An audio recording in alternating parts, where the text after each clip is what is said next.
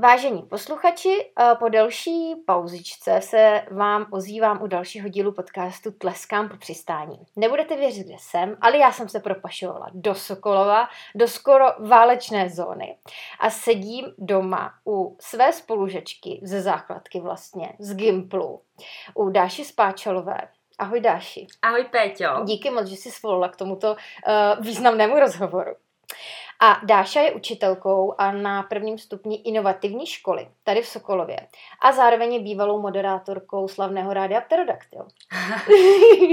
no vidíš, na tuhle kariéru jsem úplně zapomněla. To je, to je kariéra, přátelé, kterou jsme započali právě na základní škole spolu. Mm. Kdy Dáša teda chodila do vedlejší třídy a potom jsme spolu seděli, nebo byli, chodili jsme spolu na něm do třídy. Tu základku jsme prošli tak tak. Dáša byla klasická Hermiona Grangerová byly tam nějaký, byly tam nějaký nesrovnalosti mezi náma, třeba když se Dáše nechtěla fotit a já jsem z toho pak musela jít do ředitelny se omluvit Dáše, protože, si, protože na mě žalovala. Ale takovýhle věci jenom utužily naše přátelství a bavíme se spolu dodnes. Sedíme tady u tebe, ty už máš taky dceru, holčičku a dneska se budeme bavit o takovým ožehavým tématu. I když to přišlo tak jako mě tohle téma zajímá dlouhodobě a samozřejmě v dnešní době je mm, téma školství tak jako na snadě, protože se to strašně řeší. A ty jsi učitelka, studuješ zároveň vysokou školu pedagogickou k tomu a ještě neučíš na klasické škole, na klasický státní základce. Ty učíš na soukromí, no a to mě hrozně zajímá. Takže pojďme se bavit o to. Jak, jaký je hlavní rozdíl mezi klasickou státní základkou a tou inovativní, kde učíš ty. Mm-hmm. Tak já bych teda ještě na začátku chtěla poděkovat, že si mě jsem vůbec pozvala, protože uh, já jsem úplně no-name člověk uh, tady v tom světě, nedělám žádný blog, YouTube nebo něco podobného. Takže vlastně nebej tebe, tak uh, nemám Takový ani, hvězdy. Tak jako nemám je. ani příležitost se vlastně jako k tomu vyjádřit. A je to strašně zvláštní pocit, takže ti za to moc děkuju. A jaký je rozdíl mezi eh, klasickou státní školou? Já jsem ráda, že si nepoužívá to slovo normální, protože normální jsou asi všechny školy, doufám, a tou inovativní. Tak eh, každý máme zkušenost z, ze státní klasic, klasické uh, školy, pamatujeme si to jako děti. Jenom mám občas pocit, že přeceňujeme ty naše vzpomínky. Že máme pocit, že tím, že jsme školou prošli, že vlastně jako máme patent na to tomu rozumět. A uh, já teďka učím na prvním stupni a ze základky si jako toho upřímně moc nepamatuju. Kort tady z té malé Mluvíš základky. jakoby o vědomostech nebo o vzpomínkách? Uh, vzpomínky, vědomosti, uh, vzpomínky možná jako jsou silnější. Pamatuju si, jsme si hráli na divokýho anděla a zpívali jsme na hudebce. jako to samozřejmě jo. To je hodně specifický. Ale nemám takový to, že bych přesně věděla, co jsem v jaký třídě uměla a e, na to se vlastně často poukazuje, že děti třeba neumí ještě tohle a už by měli. A vždycky si jako kladu tu otázku, e, kde vlastně ty lidi jako na to přišli, že už by něco umět měli. Uh, inovativní škole podstatě podle mě od základu úplně jiná než, než klasický státní školy, i když už tam si myslím, že dochází jako k velký renesanci v podstatě, že už to asi nebudou takový ty středověký metody, jak si pamatujeme my asi ne, ale třeba naši rodiče. Myslím si, že, promiň, hmm. že do toho skáču, ale myslím si, že my taky, protože my jsme vlastně chodili na základku jako v raných devadesátkách. Hmm. My jsme v obě dvě ročník vlastně 88. Tím pádem vlastně naše první třída je někdy v nějakém roce 94-5. Takže vlastně to je těsně po, po revoluci. A většina toho učitelského sboru byla prostě ještě z té staré školy. Mm-hmm. No, s tímhle já jako v současnosti zkušenost nemám.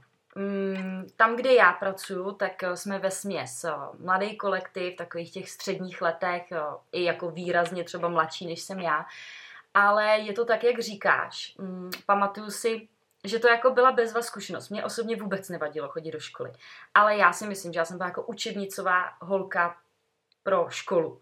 Prostě taká ta holčička, která ráno už se těší, až tam půjde, má ty dva culíky, sedne si do té lavice a bude tam prostě sedět. A je jedno, jak dlouho jí řeknou, že tam sedět má. A když dopíše test, tak ještě smaže tabuli, zalije učitelce kitky a udělají pedikúru, jo, pomalu. Ale takových dětí jako ubývá. A nebyli jsme takovýhle všichni. Určitě i ty si prostě pamatuješ, že v každý té třídě, kterou si zažila, panovaly nějaký rozdíly, že to je prostě přirozený, že někdo tu školu má méně rád, někdo se do ní víc těší, někdo s tím má problém. A tady v tom vidím uh, takový to, ty světlé stránky těch inovativních škol, že ve se ty rodiče shodují na tom, že ty děti se do školy těší. Takže to možná bude právě ten rozdíl, na který ty jsi se ptala hned na začátku, eh, že eh, nedokážu posoudit, jak nemám svoji pedagogickou zkušenost na té státní škole, jestli tam to opravdu většina těch dětí takhle řekne. Já ten rozdíl, nebo takový to, co mám pocit, že je špatně, vnímám až teď jako dospělá. A až teď, co mám jako svý dítě, který ještě dlouho nebude školou povinný, ale už teď samozřejmě přemýšlím o tom, vlastně jak bych ho chtěla, jak bych ho chtěla učit. A já, protože nechci to, aby to vyznělo nějak Uh, nějak jako znešeně, ale já jsem vždycky byla v podstatě silná osobnost, takže já jsem neměla problém s tím, že by mě posadili do té třídy jak je takový ten obrázek na Facebooku, jak tam přijdou ty individu, individuální eh, osobnosti a pak je všechny osekají a jsou jako všechny stejný a leju jim všem do, do hlavy ty stejné informace. Já jsem se tomu dokázala vzepřít. Ale je pravda, že v té klasické škole většina učitelů co my jsme zažili, nehleděla na to, kdo je silnější osobnost, kdo je slabší osobnost, komu jde tohle, komu jde tohle. Prostě všichni jsme museli umět zlomky, všichni jsme museli umět uh, tohle a tohle. A kdo to neuměl, tak měl prostě velký problém. Spoustu trápení, uh, doma řev, že, jo, že to neuměli. A ty naši rodiče, pokud taky nebyli tak tolerantní a otevřený, tak měli hrozný problém s tím, jak to, že ti nejde chemie a budeš tady sedět, dokud se to nenaučíš. A přitom já v životě chemii prostě nepotřebuju. Hmm. A přemýšlím hodně o tom, až Vašík půjde do školy, že nechci, aby měl jako tyhle, tohleto trápení. Jak ty to vnímáš teď? Ty jsi taky máma. Uh, dceru už máš skoro vlastně v předškolním věku, nebo v podstatě v předškolním hmm. věku, a teď učíš na té inovativní škole. Kde vidíš uh, jako nějakou, třeba jestli vidíš nějakou křivdu z toho svého dětství, uh, z té klasické školy a teď co ti přijde fajn třeba v té inovativní? Mm-hmm. Uh, my jsme se teďka bavili s mojí mamkou uh, o tom, když jsem chodila do školy a ona mi říká, hele, ty jsi v první nebo ve druhé třídě dostala pětku a já jsem šla za tou učitelkou, protože si špatně psala cel, mně to přišlo úplně jako absurdní, že za něco takového si vlastně jako ti dala takhle malému dítěti pětku. A mě hrozně překvapilo, že v té době ta moje mamka šla do té školy a protože ten, eh, ten vzorec toho chování k učitelce byl takový, že co řekne učitelka, to je prostě svatý, přesto nejde vlak. A hrozně mě jako uh, takhle zpětně potěšilo, že vlastně, i když ta mam, moje mamka měla stejný názor, tak i tak jako tam s tou pokorou za tou učitelkou šla. Což je dneska pravděpodobně jako standard. Ne, že asi rodič přijde do školy a bude si stěžovat na každou špatnou známku, kterou to dítě dostalo. Ale uh, podle mýho názoru by to mělo být mnohem otevřenější. Ta komunikace trouhelníku, rodič, dítě a učitel um, křivdy jinak jako takový. Nevybavuju si, že, eh, že bych tam něco až takhle měla, možná ne vzhledem tomu učivu, možná jako k tomu kolektivu obecně, že tím, že já jsem na základce neměla samozřejmě žádný problémy, i když uh, vím, že spoustu věcí jsem měla vydřený, že moje mamka byla taková, že uh, na to dávala jako velký důraz, na to vzdělávání. A okamžitě jsem měla nálepku. Jo, že já jsem ta šprtka a vlastně dostala jsem jí první den, třeba na druhém stupni a už se to se mnou jako táhlo, dokud jsem nepřišla na Gimple. A tam jsem si řekla, že i kdybych se asi sebe víc chtěla učit a měla ty jedničky, že už to znova nechci. A já tohle třeba neznám ze své pozice, že by, nebo nemyslím si, že bych dávala dětem najevo um, a nějaké škatulkovala a oni to ode mě přebírali. Takový to, no, tak o tady tom si myslím, že je chytrej, tak se tak k němu budu chovat. A tady ten je eh, slabší a bude mít opačný jednání. Tohle já třeba neznám ze své učitelské praxe. Uh, mám pocit, že spousta našich rodičů, když se třeba bavím o nějaký, o nějaký alternativnější cestě toho vzdělávání ohledně vašíka, tak spousta lidí v té generace těch našich rodičů mi řekne, ale dítě potřebuje disciplínu, dítě potřebuje vědět, eh, prostě, že musí umět tohle a ta matika je skvělá, protože se díky tomu naučí zase logické myšlení a podobně. Já s tím napůl souhlasím, ale uh, dlouhodobě mám jakoby velký problém s tím, klasic, s tím naším školským systémem, který je tak nastavený, A nepřijde mi normální, že dítě sedí 8 hodin v lavici, každou hodinu má jiný předmět, těch předmětů je eh, desítky a musí se od všeho v podstatě perfektně to naučit, jo. Protože mhm. vlastně já jsem vždycky měla pocit, že mě všichni vedli eh, ve škole k tomu, že vlastně musíš mít ty nejlepší výsledky. Jestli to tak bylo nebo ne, to, je, to už je druhořadý. Ale Uh, znám jenom pár lidí, ty jsi teda byla jeden z nich, protože ty jsi byla šprt, uh, který opravdu jako tím prošli bez poskvrny, bez nějakých jako větších, větších problémů. A mně to přijde zvláštní. Jak se na to koukáš ty? Hmm jak vy se třeba na tý inovativ, v té inovativní škole učíte? Taky jako se tam sedí 8 hodin, 8 předmětů a všechno se učte? Mm-hmm. Tak já než uh, přijdu tady k té uh, otázce, tak uh, vlastně já se jako nechci nějak melancholicky vracet k tomu, proč jsem vlastně chtěla být učitelka, jo? Myslím, že to asi jako nikoho nezajímá. A, nebo jak jsem se jí stala. Ale já jsem si vždycky jako hrozně přála být učitelkou. A přesně jsem jako měla takový ty svoje dětské hry, kdy mamce se podařilo sehnat nějakou třídnici a mapu a to ukazovátko. A prostě ten tvrdý režim, tam jako ty panenky jeli.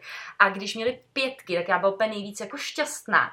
A tak jsem si říkala, jo, jak já bych jako jednou mohla učit, protože třeba mi šla matika, ale já přece na to jako nemám nervy to někomu vysvětlovat, když je prostě úplně blbý a nechápe to sám od sebe.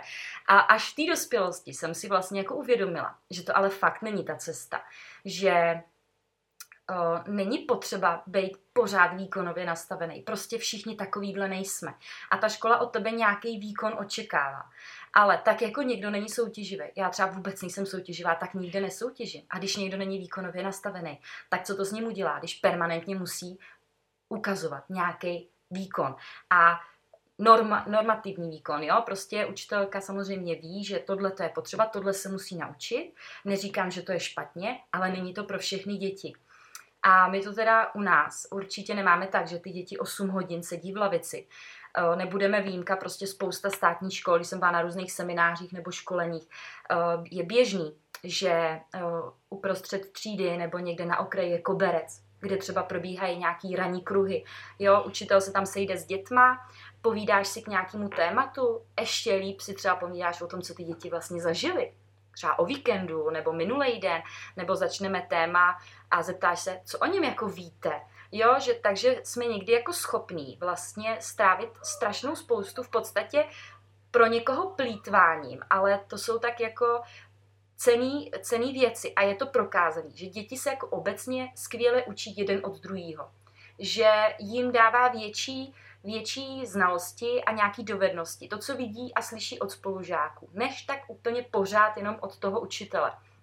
A my dokonce máme výuku, která uh, se zaměřuje na tematické bloky. A funguje to tak, že vlastně nemáš úplně izolovaně ten rozvrh, že by si měla češtinu, pak matiku, pak přírodopis, pak prvouku, pak pracovky, dejme tomu, a teď v přírodopisu bereš třeba kitky, v češtině vyjmenovaný slova, v matice nějaký zlomky. Ale my to všechno dáme do nějakého velkého balíku, třeba tématu Praha, a k Praze se dá krásně vymyslet čeština, jsou tam velký písmena, jsou tam památky, takže už tam máš nějakou prvouku. Dá se tam dělat úplně krásně matika. Já si můžu spočítat, kolik za den ujdu kilometrů. Když obejdu tady z té památky, půjdu tam a tam, plánovat nějaký trasy, můžeš si k tomu vyrobit třeba Karlův most jako z papíru ve 3D, nebo to zkusit normálně ve 2D namalovat, vystínovat, máš v tom výtvarku. A je prokázaný, že těm dětem to vlastně jako dává mnohem víc, než to, když každý 45 minut mají přepínat z tématu na téma. Ty jsi mluvila o tom výkonnostním tlaku. Hmm. Eh, kde ho vidíš víc? U vás ve škole určitě ne u učitelů, ale když si vzpomeneš teda na tu, svoji, na tu svoji základku, nebo když vidíš určitě u kolegu nějaký porovnání z klasické eh, státní školy, vidíš víc ten tlak u učitelů na ty děti nebo u rodičů na ty děti? Tak pravděpodobně uh, to bude víc vycházet z řad těch rodičů, protože i když my jako tato generace mladých rodičů hodně smýšlíme o našich dětech a o jejich vzdělávání, tak stejně v sobě máme zakořeněný takový ty, to, co jsme si zažili. A ten výkon tam do toho patřil. A my si to vlastně, záleží jenom na nás, jak my si to v sobě vyřešíme.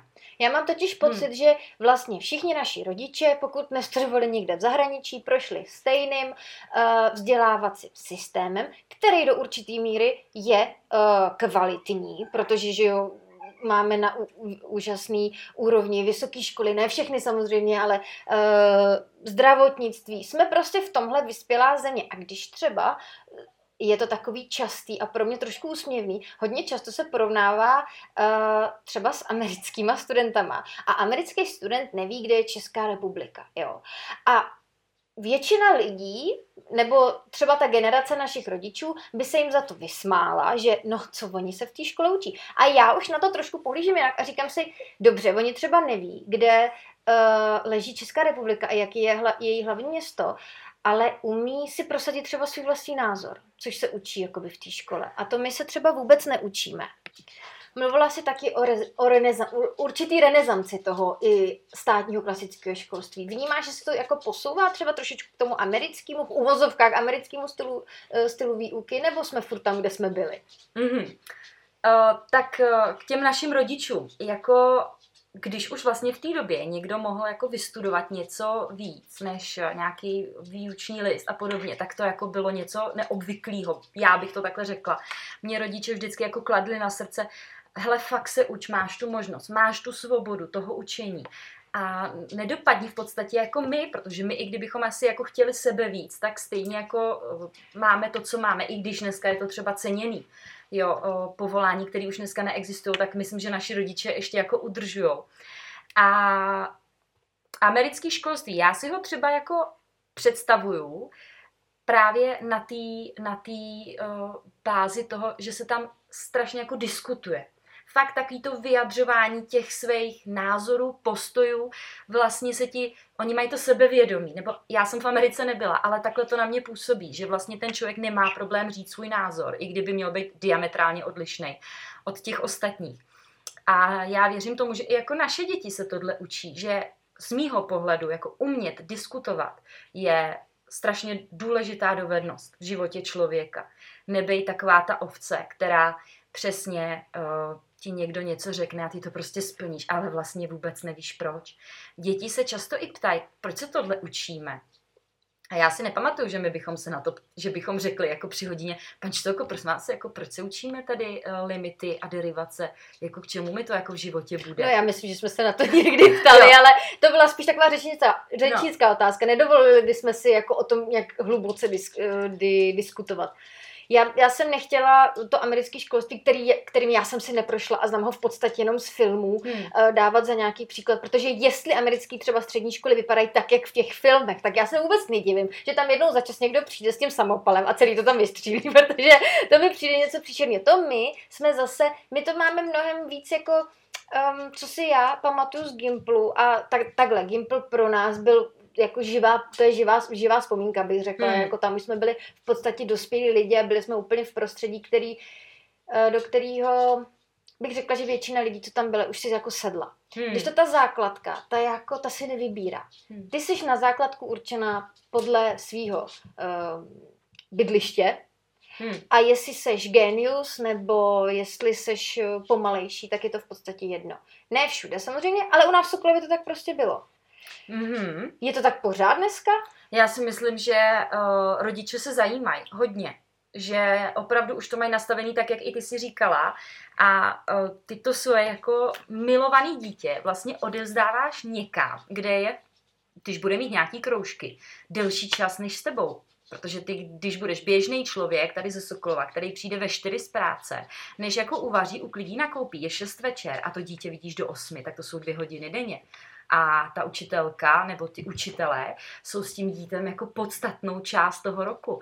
Takže já bych řekla, že se rodiče zajímají. Eh, slyším to i u mých kamarádek, který na rovinu řeknou, hele, pro mě není inovativní škola. Já chci prostě klasický starý režimy, což je přirozený, vůbec bych to nenapadala, ale už je taky zajímá, jestli ta škola poskytuje tělocvik, jo, protože my už jako Uh, ono se to může zdát jako banálně. Já mám pocit, že já jsem tělocvik jako protrpěla na všech těch stupních.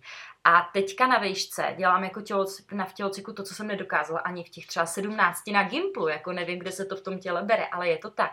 A uh, chtějí, aby se ty děti hejbaly aby mluvili jazyky, to je to, co dneska táhne. Angličtina. My už všichni víme, že bez té angličtiny, jako pokud fakt nechceš zůstat tady někde v Habartově, v Kopu, tak ale, jako, ale, taky, bacha na Habartov, jo, prosím tě, tam mám půlku rodiny. tak prostě musíš mít. A kdy jindy začít, než prostě úplně odmala. Za mě, ve třetí třídě je pozdě. Jako já jsem začala s Němčinou, ty jsi to měla stejně. Mm. Jako mý rodiče se jako neorientovali v tom, proč by vlastně měli jako uh, mě dát na angličtinu, víc jsme tady kousek za hranicema. A pak jsem mi pracovala ve firmě, kde jsem mluvila jenom německy, takže to rozhodnutí bylo celkem fajn zpětně. Ale dneska už se začíná brzo a rodiče na to koukají. I na ty mimoškolní aktivity. Uh, zajímají se o to, jestli se vlastně do té školy jako takový můžou někdy dostat to taky jako zní hrozně banálně, ale jako někdy přece chceš kromě třídní schůze, kde sedí 30 natěšených rodičů, až budou poslouchat o tom svým úžasným dítěti, eh, se něco dozvědět o, o tom svým dítěti. Je podle mě běžný standard, že v dnešní době mají rodiče e-mail na svého učitele.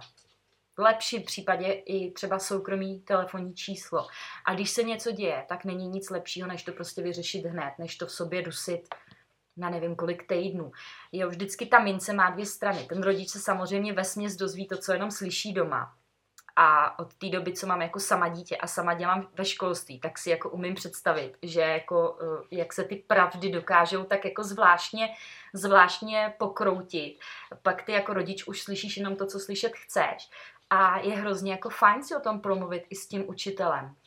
Je to, uh, jako jdeme dobrým směrem, ale mrzí mě strašně, že fakt nemám tu zkušenost té státní školy, abych ti tady mohla úplně jako přesně nějak to i vědečtěji třeba popsat přesně ty rozdíly, které tam jsou. To, co ty říkáš, se hrozně hezky poslouchá, protože hmm. já od té doby, co mám dítě, tak samozřejmě eh, veškerá perspektiva ohledně dětí se mi úplně změnila a najednou si uvědomuju věci, které dřív mi taky přišly, jak říkáš, banální a ne, nepodstatní, jako proč by pro boha. My jsme, nebo my jsme chtěli, aby naši rodiče s učitelama mluvili co nejméně. Mm-hmm. Nedej bože, když šli na třídní schůzky, jo. A pamatuju si, že učitel byl Bůh, možná ne pro děti, možná i ne pro ty rodiče, ale prostě tak to bylo. Tak to jako, že učitel má pravdu a učitel řekl, že a pokud to nebylo vyloženě úplně nějaká střela mimo, jo, tak nepamatuju si, že by si rodiče šli stěžovat jako do školy. Jednou si pamatuju na základce, že uh, máma jedné spolužačky si šla stěžovat, co si pamatuju neoprávněně a bylo z toho obrovský halo, že si máma jde stěžovat učitelce na její chování. A přitom teďkon mně to přijde přece jako úplný standard. Já vím, že to musí být hrozně těžký z pozice učitele uh, mít ve třídě 30 dětí a snažit se o nějakou, přesně o tu disciplínu, protože co jiného máš dělat s, s 30 dětma ve, ve třídě? Kolik hmm. máte vy v inovativní škole eh, dětí ve třídě? Já jich mám 16 a upřímně ti říkám, že klobouk dolů před všema učitelkama, který těch dětí mají 30, protože tam opravdu asi jako pravděpodobně nejde nic jiného, než budovat nějakou disciplínu a opravdu jako eh, pevný ten řád. Takže, takže já si to jako neumím představit. I to mě na tom láká. A já bych ani nechtěla, aby moje dítě bylo jedno z těch třiceti. I když věřím tomu, že tam může být skvělá učitelka, která si s tím prostě poradí, tak o nějaký individuální péči nemůže být ani řeč. Už těch 16 je na hraně. Já bych jako nechtěla, aby to vyznělo nějak proti, uh, tohle celé povídání proti učitelkám na, hmm. na, v klasických základních školách. Naopak, co slychám vedle kolem sebe, tak těch učitelek, který jdou tím tím jiným směrem, tím laskavějším, tím opravdu, že se zajímají o ty děti, že to není jenom proto, že jim šla matika, tak teď učí matiku. Ale takových učitelek, který přesně jim šla dobře matika a nic víc s tím neuměli udělat, než jenom učit, si pamatuju já základky spoustu. Na Gimpl mám jiný vzpomínky, ale na tu základku si nepamatuju jako většinou na učitelky, které by byly laskaví a učili by, protože by měli rádi děti a protože by je chtěli něco naučit. Ale učili, protože jako učili. Takže to, co ty teď říkáš, že už se to jde jiným tím směrem, tak jako mě to strašně těší. Uh, nicméně ty si neučila na klasický základce, ale studuješ pedagogickou fakultu, která vlastně ne, ne, neroz, nerozlišuje mezi tím, jestli mm-hmm. učit na inovativní nebo na klasickou státní školu. Mm-hmm. Vidíš v té výuce ty teď za sebe nějaký mm, třeba mezer, nebo co si říkáš, sakra, to už je dá, to je jako předpotopní eh, tohle, nebo proč bychom se měli učit tohle, a nebo naopak vidíš někdy, kdy si říkáš, wow, tak už jsme jako ušli ten krok. Mm-hmm. Um, spíš tam vidím to, že se to někam posouvá tam, kam by mělo. Jo, že uh, najdou se samozřejmě jako prostě na výšce, to si jako asi každý musí zažít, že někdy se prostě něco jako našprtá, odposlouchá si tu šíleně jako vytvořenou prezentaci a pak z ní jako skládá zkoušku. Já mám jako výhodu, že studuju dálkově, takže já tam netrávím tolik času. A oni na nás taky nemají tolik času, že jo? takže oni jako za ten čas, který na nás mají, nám toho musí předat co nejvíc. A je to vlastně na tobě, co ty si z toho vezmeš. Máš tam nějaký uh, doporučený jako literatury a podobně a už i ty jdou jako směrem tý, toho, kam by se to upínat mělo.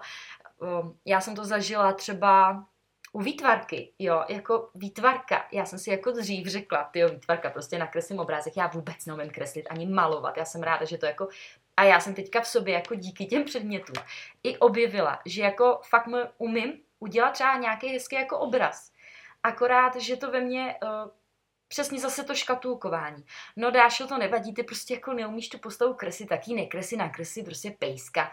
Jako rovnou se to odsoudilo vlastně k zániku, aniž by to jako někdo se snažil nějakým způsobem rozvíjet. A cítím tam, že uh, jde o ten rozvoj těch dětí. I o jejich fantazii, názory. Uh, takže i když tam je taky to nutný zlo, ukazuju v uvozovkách, kdy se prostě musíš naučit ty syntaktické vztahy, které stejně jako běžně nepoužíváš, je používám možná jenom v nočních můrách, ale ten učitel by jako vždycky měl být fakt o krok dál že se řekne, ale víte, já budu učit na prvním stupni, já tam v životě nebudu dělat tady ty nějaké věci. Jasně, ale ty jako učitel by si neměl být na úrovni těch dětí, že jo. Já jsem třeba, jak jsi mluvila o tom, že jsme brali učitele jako bohy, já jako dítě si pamatuju, že jsem si myslela, že jako učitel ví úplně všechno. Že normálně on spadl z nějaký planety a, a je otevřená encyklopedie. A když jsem sama začala jako učit, jsem zjistila, že to jako právě to mě od toho hrozně odrazovalo, vystoupit z té komfortní zóny. Protože jsem si vždycky říkala, jak bych mohla učit, vždyť já všechno nevím. A o tom to je. Uh, já jsem vždycky chtěla být učitelka, protože jsem chtěla učit někoho. Ale teď vím, protože jsem učitelka, protože učím i sebe. A ne jenom jako ty ostatní. Je to jako celo, nevím jestli celoživotní, tak stará nejsem na tolik zkušeností. Ale je to prostě neustálý proces, kdy ten mozek jede, funguje a strašně se zajímá o spoustu věcí okolo. Protože se může stát jako velký průšvik. Taky říkám v uvozovkách že ať chceš nebo ne, tak ty děti tak nějak jako vedeš tou tvojí cestou. Ty máš jako člověk nějaký zájmy nevím, vydáváš knihy. Takže je jasný, že třeba ve slohu by si je víc vedla k tomu, aby třeba zkusili napsat knížku nebo článek do časopisu. Ale už jak nemáš ten obzor zase jiný, tak by si jako na to mohla zapomenout. A o tom je právě to, co říkám, že se ten učitel jako vzdělává a rozvíjí, že si jako neustále rozšiřuje ty obzory, aby ty děti nezakrnily jen v tom, co má on rád a co jeho baví. Nahrála jsme na moji další otázku. Má učitel vychovávat? Mm-hmm. Určitým um, je to přímo i v té definice pedagogiky, že učitel učí a vychovává děti, jestli to jako, uh, teď to nebudu říkat jak encyklopedie, ale svým způsobem jo. Jako vychovávat, um, nemyslím si, že tam patří úplně takový to, tak děti a teď jako pozdravte. Jo, to už jako si občas říkám, to bych jako třeba nerada používala, ale vychovávat, jako předávat ten vzor nějakého chování určitě.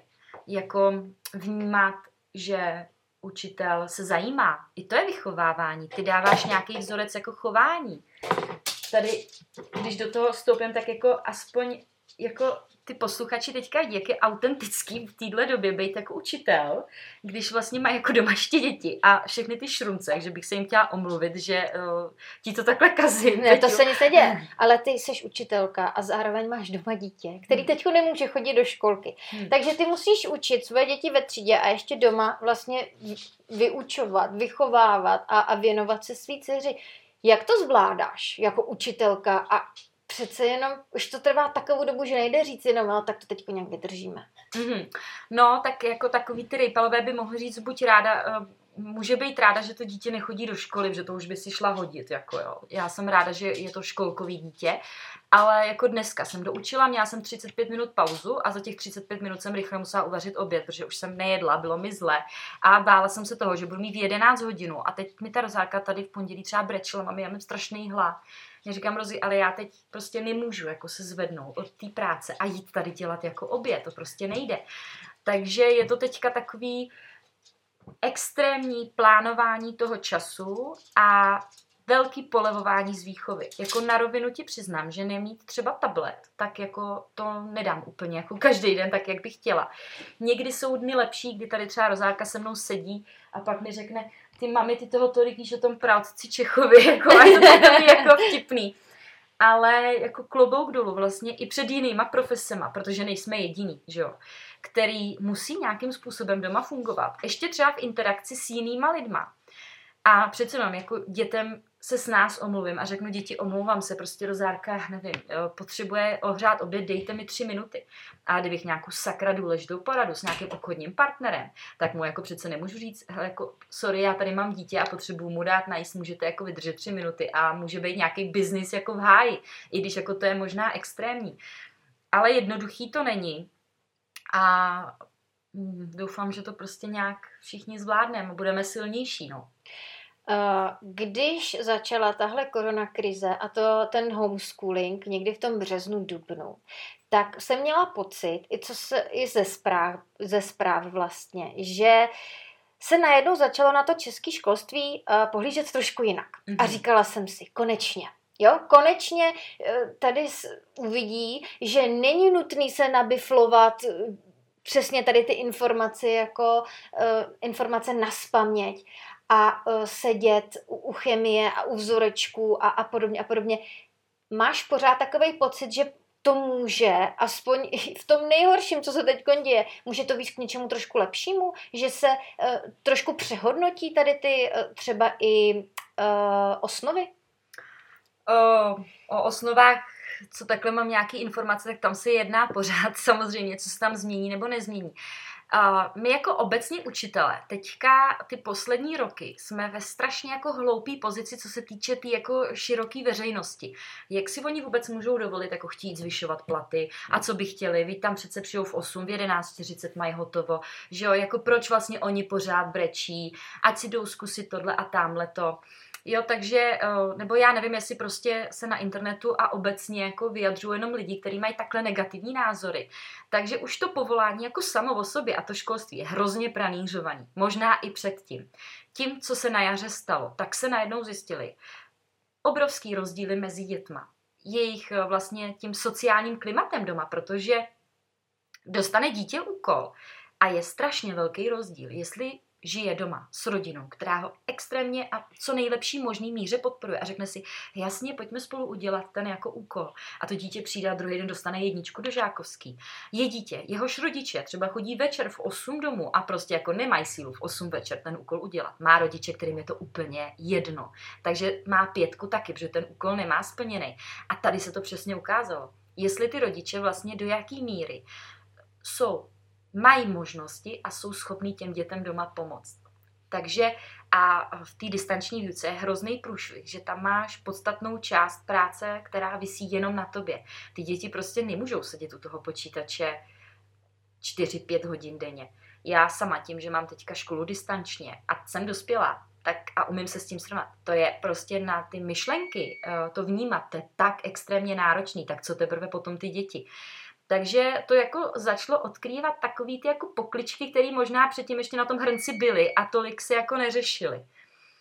A, a samozřejmě už jako vnímáme i hrozně ten rozdíl mezi jarem a teď. Na jaře jsme všichni uh, si řekli, jo, tak najdeme nějakou cestu, jak to, jak to zachovat, to, to vzdělávání těch dětí. Já osobně si pamatuju doteď, co jsem dělala, když za mnou přišla kolegyně a říká, hele, zítra už nejdeme do práce. A já říkám, ty týden volno, tak jako vůbec mi to nevadí. No jenom, že z týdne byly dva týdny, tak jsem si říká, tak dva, a to už děti dostávali práci od začátku, nepobral, ne, neměli jsme to jako prázdniny. A najednou to jako bylo nějakého 25. května. Ale byli jsme na sebe jako hrozně pišní, že jsme to jako zvládli. Ten národ se obecně hrozně semknul. Už jak se šily roušky, jak se vozilo tohle zdravotníkům, jak se schánělo všechno možný i nemožný. Pak to přišlo na podzim, že jo? A zase, seš ve škole a už to bylo rychlejší, protože učitelé už jsou přece zvyklí z jara, tak jim nebudeme dávat nějaký větší čas jako na přípravy. Tak se to zavřelo, teď to bylo na měsíc, tuším, nebo na měsíc a tři čtvrtě. A najednou Bůh před má jako zase. A teď je ten rozdíl právě v tom, že my už jako nevidíme ten, to světlo. Já jako opravdu nejsem, já už nemám ani žádný odhad, kdy jako třeba já budu mocí do práce. Jako kdy tohle Eh, tady ten online život člověk povede jako dál a jak dlouho. A když to takhle působí na dospělí, jak to může působit na ty děti? Já myslím, že nemusíme úplně rozebírat všechny ty negativa hmm. toho, co se teď děje, protože jsme si toho vědomí všichni. Myslím si, že největší hmm. rozdíl oproti uh, jaru loňského roku a letošním jaru je to, že ta motivace a ta přesně ta, ta viděna toho konce na, na, toho světla na konci tunelu je nulová a všichni jsme to vzdali. Nikdo už nemá pomalu čím koho podporovat, hmm. protože všechno se vyčerpalo, lidi jsou na sebe nastraný. Každopádně často jsem slyšela takový názor, že díky tady tomu výpadku v podstatě celého školního roku uh, hloupne generace tady těch dětí. Máš ten pocit, že výpadek jednoho roku učiva uh, může způsobit to, že někdo zhloupne? Já nevím, um, jako co přinese ta budoucnost, že jo? Jako nemám věšteckou kouli. Já bych se jako nebála úplně o to učivo jako takový. Um, nebo zatím ještě asi tou pozitivní myslí, tím zbytkem, se vůbec nebojím. Ale jako škola není jenom o tom učivu, to je i o nějakých jako kompetencích okolo, kdy je naprosto už standardem, že děti pracují třeba skupinově, v týmech, mají rozdělený role v týmu, kdy někdo je třeba chrlič nápadu, někdo dotahovač, tak jak to známe my jako dospělí už z nějaký jako práce. A kde to máš tady? Jako když každý je připojený u sebe v obýváku, eh, kde je takový ten eh, ta odpovědnost vlastně je strašně velká odpovědnost na těch dětech a rodičích. A ty silní to zvládnou a ty slabší se v tom jako uh, um, plavou. I když já věřím tomu, že se jim jako snaží pomoct ty učitelé, že prostě, nebo alespoň já jako často opakuju, pokud můžu, ráda pomůžu a bude to v mých silách. Takže já bych měla spíš strach o ty věci okolo, že ty děti si na to zvyknou, což je třeba na druhém stupni úplně běžný, že ti řekne puberták, že mu to vlastně nevadí. Protože co, jako ve třídě, hele, jsi holka v pubertě, prostě co, má to s tebou, máš pocit, že jsi nejhnusnější na světě. A už jenom to jít do té třídy, do, že, že si někdo všimne, že ti narostla prdel třeba a takhle doma to nikdo neví. jo, takže... takže Já řekneš prsa, ale prdel.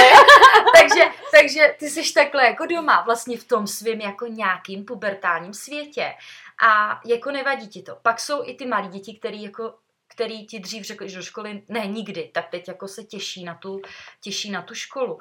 Takže já bych jako se nebála tolik o ty vědomosti, jako bych se bála o, to, o tu osobnost, to okolo, co to vlastně ta škola ti dává. Interakci s druhejma, prostě jako bohužel na tomhle světě jako jsme, jsme individuality, ale musíme se jako chovat i nějak vzhledem ke druhým lidem, dodržovat nějaký režim dneska je jednoduchý, že jo, jít na hodinu, mít vyplou kameru a ležet v posteli. Já říkám, hele, děti, mě to v podstatě jako nevadí, protože eh, vy pak budete mít ten problém, až jako přijete do školy a ty tam bude ta lavice nebo koberec. Ale takže znova opaku, větší problém bych viděla v tomhle. Mluvila jsi o domácích úkolech a o tom, eh, jak jejich hodnocení vlastně záleží eh, především na jejich rodičích a na tom prostředí, který mají doma. A myslím si, že i spousta učitelů momentálně zjistila, jak, jak bídný někdy to prostředí pro ty děti je. Co si obecně myslíš i mimo tuhle dobu o zrovna o těch domácích úkolech? Kdy, mm. promiň, ještě chci říct, jako kdy to dítě přijde uh, z té školy a teď by si mělo sednout a dělat ty domácí úkoly. Já nejsem zastáncem domácích úkolů. Já si myslím, že bychom... Správná odpověď. uh, myslím si, jako, že škola je to místo o to, kde trávíš takovou dobu, že by si prostě ten, že bys to měl všechno zvládnout udělat tam. Uh, už vůbec nejsem zastánce uh, jako domácích úkolů za trest. Jako, že já nevím, se dvakrát nepřihlásíš a za domácí úkol máš pět příkladů navíc. Nicméně neříkám, že je nedávám, jenom je dávám jako asi v jiný formě, než na co my jsme zvyklí jako od nás. Že eh, neřeknu, tak si uděláš stranu 38 sloupeček 1 v tom běžném režimu, teď je to trošku jinak, jo. Mám to, mám to zaměřený jiným způsobem. Mám tam třeba vždycky na celý ten úkol jeden týden aby, protože mi přijde nesmysl dávat úkoly na víkend, protože si myslím, že o víkendu bychom si měli všichni hlavně odpočinout a ne eh, dělat práci nebo školu. Teda ty lidi, kteří mají ten, tu pracovní dobu v tom běžném týdnu, neříkám ty, co pracují o víkendu. A někomu to třeba ale naopak vyhovuje. Někdo si prostě v sobotu dopoledne chce, když máma vaří, udělat úkol. Takže já mám třeba termín úterý, kde vlastně mám zohledněný jak ten víkend, tak ten pracovní týden, aby si to ty děti naplánovaly nějak nějak eh, v tom jejich režimu, který mají, protože mají kroužky, spoustu jako aktivit okolo. Uh, vnímáš nebo víš, uh, jaký je zájem o inovativní školy?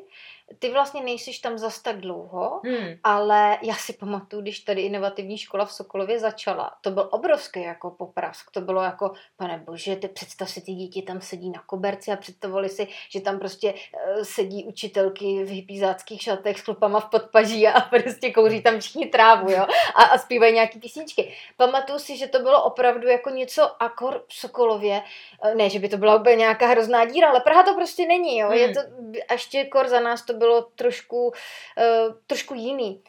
Uh, vnímáš větší zájem o to ohledně jako rodičů a vlastně dětí, že chtějí se trošku učit jinak?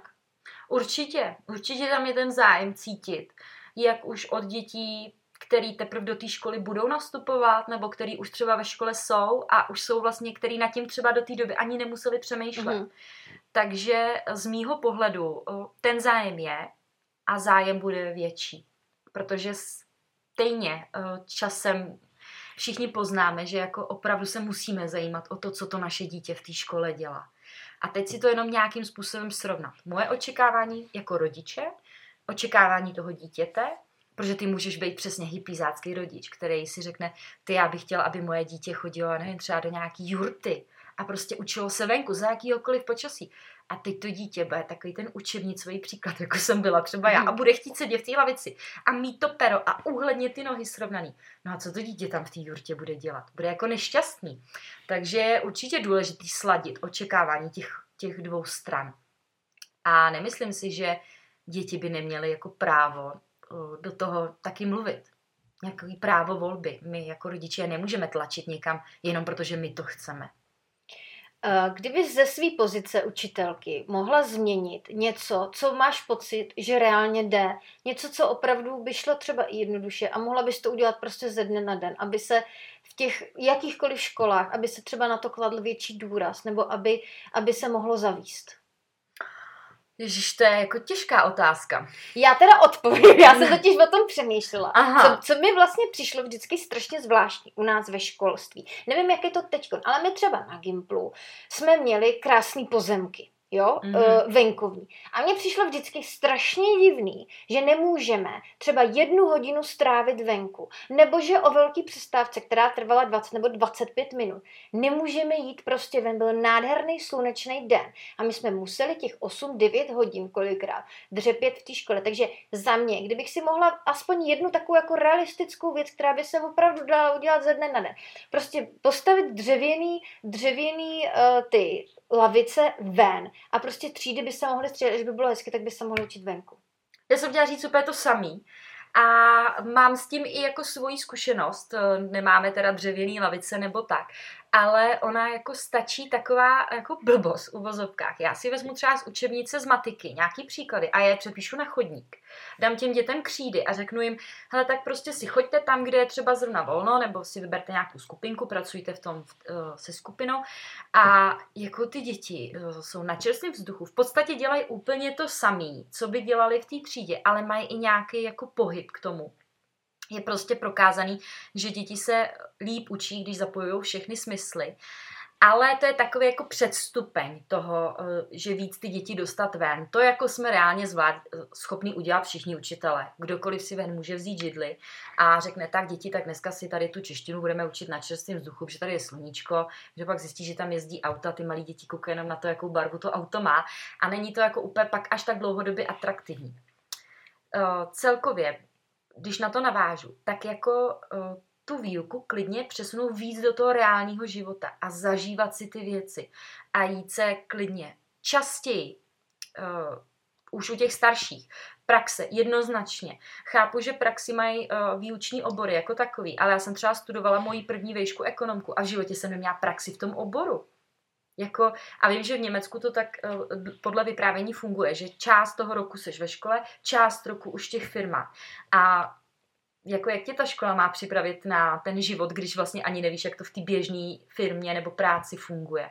Takže už s těma malýma začít nějak jako postupně, dá se to eh, víc to propojit i s tím lokálním jako životem.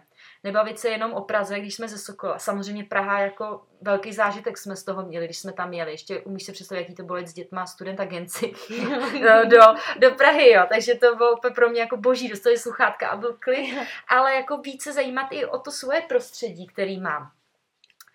A pak mě napadla ještě jedna věc, ale tu jsem samozřejmě, jsem samozřejmě zapomněla. A uh, takový hodně ožehavý téma bývá hodnocení. Mm-hmm. Jestli známky nebo slovní. Já třeba píšu slovní hodnocení. Mm-hmm. Píšu ho každý měsíc, plus samozřejmě jako vysvědčení. A vysvědčení je taky slovně, nebo to je známka? Je to slovně. Mm-hmm. Na druhém stupni už tam potom je k tomu i známka, protože to se kvůli přijímačkám pak na střední školy musí nějakým způsobem jako ohodnotit i známkou. A jako líbí se mi, že se to téma otevírá i v těch běžných státních školách, že prostě je znát, že z distanční výuky právě dáš, jak jsme se už bavili o těch úkolech, jo. ty zadáš samostatnou práci, můžeš jí dát jedničku, můžeš jí dát trojku a může záležet na tobě, nemusí, nevíš. A kde mám nějaký třeba doporučení, co do příště zlepšit, vyzdvihnout, nějaký silné stránky. Jako souvisí to i s tím, že každý dítě si musí zažít úspěch ať je jakýkoliv, ať je nadaný třeba nejvíc jenom na tu výtvarku nebo tělocvik, ale nějaký úspěch si v té škole zažít. A ten se dá krásně jako promítnout do toho, do toho slovního hodnocení. Než jsme se vlastně sešli a než jsme se domluvili tady na to téma, který já už jsem ti chtěla zlanařit jako dávno, tady o tom se bavit, tak jsem hodně přemýšlela a často si na to vzpomenu, často na to vzpomínám, uh, hlavně na ten Gimple, protože to bylo pro mě takový uh, určující období životní obecně. Poznala jsem tam nejlepší kamarády a, a často vzpomínám na nějaký učitele, který mě hodně nasměrovali. A říkala jsem si, že bych každému dítěti přála takový učitele, který jsem měla já. Ne všechny, ale uh, jejich jako výrazně hodně oproti třeba té základce, kde si vzpomenu jenom na to, jak sedni si a ticho a pryč zase na záchod a podobně. Takže jsem si říkala, že bych strašně přála uh, lidem, a třeba já mám teď 15 letou ségru, která vlastně jde příští rok na střední, pokud inčalách, protože jestli vůbec jakoby uh, budou, uh, budou otevřené školy, takže ty bych přála, aby měla takový inspirativní učitele, který ani nebudou jakože tak vychovávat, ale tak inspirovat a jako hmm. pomáhat. A po tomhle našem rozhovoru chci říct, že přeju všem dětem, aby měli učitele jako jsi ty, je to hezký. Protože eh, to bylo krásný a hrozně moc ti za to děkuju a hrozně hezky. Je to úplně takový balzám na duši to poslouchat a eh, doufám, že vaš někdy bude mít eh, učitele jako seš ty. A když si vzpomenu, jak jsme ve sportu si v 15 objednávali pivo a ty si somrovala od každého, kdo ho měl nalitý, jestli za pusu ti dá napít. Ježišmarja. To není pravda. No, to není pravda, ne, to není pravda, já to přeháním. Bylo dáše 18 a pila vodu. Dáši, hrozně moc si děkuju, je to strašně zajímavý téma. Já jsem ještě chtěla na závěr zaspomínat na nějaké naše zážitky z Gimplu, protože jich je jako neuvěřitelně moc, ale to je na jiný podcast a úplně, a to doufám, že tohle to nebudou, ten příští podcast nebudou poslouchat tví studenti, protože tohle doufám, že budou, protože je to obrovská inspirace a je to strašně krásný, takže já ti hrozně moc děkuju. Děkuji, Peťu. I já. Je to jako příjemný uh, si takhle jako vyslechnout nějakou zpětnou vazbu, protože i my učitelé samozřejmě samozřejmě potřebujeme, takže doufám, že to takhle vnímají i lidi v mém okolí.